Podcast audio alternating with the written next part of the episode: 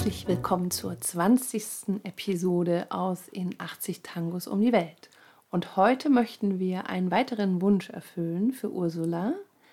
Und zwar hat Ursula sich eine Milonga ausgesucht. Das Stück heißt Sacca Chispas, eine Aufnahme von 1938 vom Orchester Julio De Caro. Hatten wir bis jetzt noch nicht. Erste Mal De Caro heute. Herzlich willkommen, Julio. Was heißt das? Saca Chispas, das ist eine sehr argentinische Redewendung. Chispas sind Funken, die entstehen, wenn sich die Straßenbahn in die Kurve legt. Also wenn sie ziemlich mhm. schnell ist und dann gibt es einen Funkenschlag.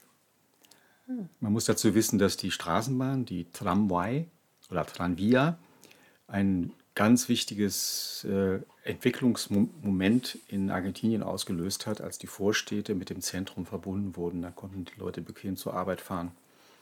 Also das ist ein sehr wichtiges Transportmittel.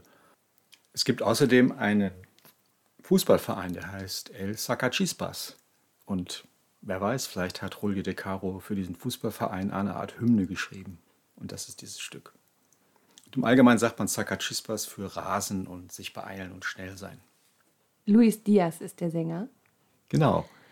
Luis Diaz war einer der wenigen Tango-Sänger, die eine richtige Opernsängerausbildung hatten. Er galt als lyrischer Tenor, hat unter anderem in Carmen von Georges Bizet gesungen und war später im Chor vom Teatro Colón, dem großen Opern- und Konzerthaus in Buenos Aires. Dann hat er ja einen ganz schönen Sprung gemacht, vom Opernhaus zum Tango. Ja, das kann man sagen. Dann hat er mit allem, allen möglichen namhaften Leuten gespielt, mit Edgardo Donato, Roberto Firpo, Osvaldo Fresedo, Pedro Mafia und eben in diesem Fall mit Julio De Caro.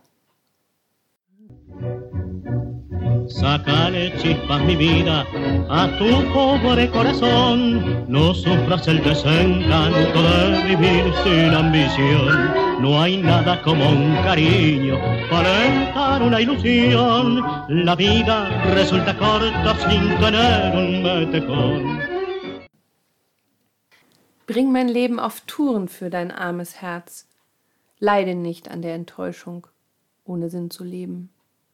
Nichts ist besser als eine Liebschaft, um eine Illusion zu erhalten. Das Leben ist kurz, wenn man nicht verliebt ist. Hm. Es ist ja ausnahmsweise mal auch ein schöner Milonga-Text. Kurz, knackig. Und es ist wirklich einer der kürzesten Texte in diesem Bereich, die mir je untergekommen sind. Julio de Caro das war ja ein ganz besonderer Typ.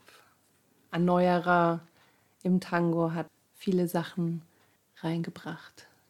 Julio de Caro war sozusagen ein Markstein oder ein Grenzstein. Man sagt, es gab eine Zeit vor Julio de Caro, eine Zeit nach de Caro.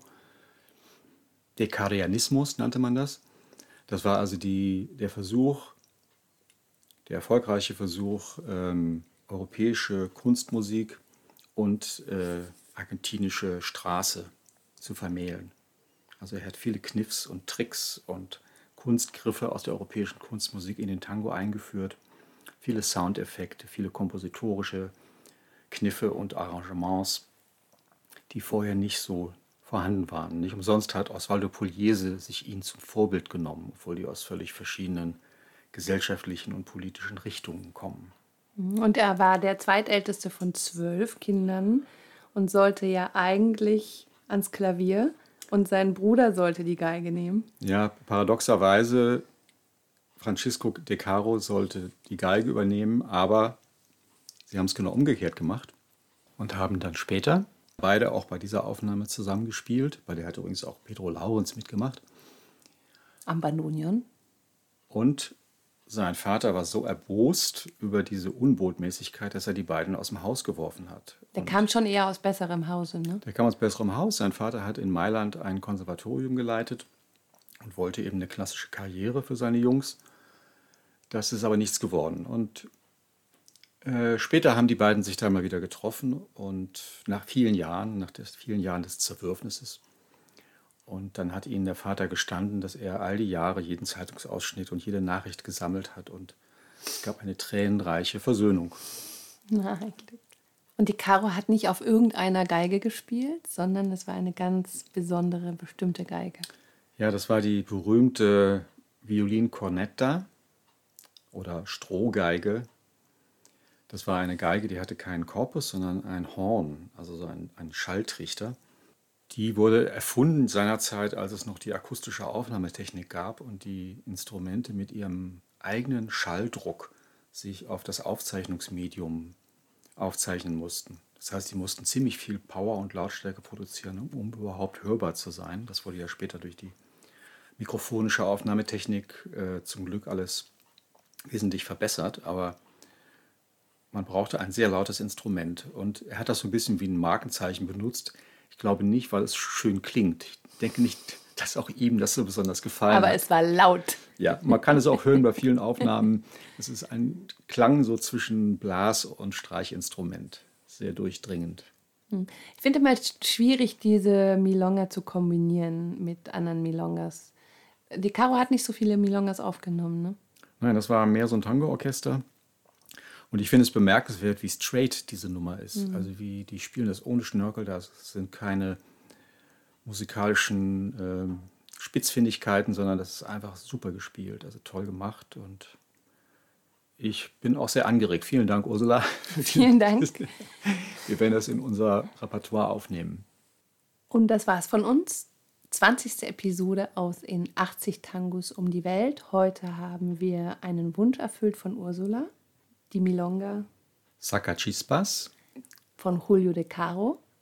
Wenn ihr einen Wunsch habt, und zu unseren Sponsoren gehört oder unseren Spendern, dann zögert nicht, uns wissen zu lassen, was ihr gerne von uns in diesem Podcast behandelt haben möchtet. Der Sänger war Luis Diaz. Und das Stück ist geschrieben von Julio de Caro. Beim Text weiß man nicht ganz genau, ob es auch von de Caro ist, aber wir gehen jetzt mal davon ich aus. Ich behaupte mal, er war es. Okay. Schön, dass ihr uns begleitet habt auf unserer Reise durch Tangos, die uns am Herzen liegen. Bleibt gesund. Das waren Raimund und Daniela. Tango Mundo Berlin. Macht's gut. Bye bye.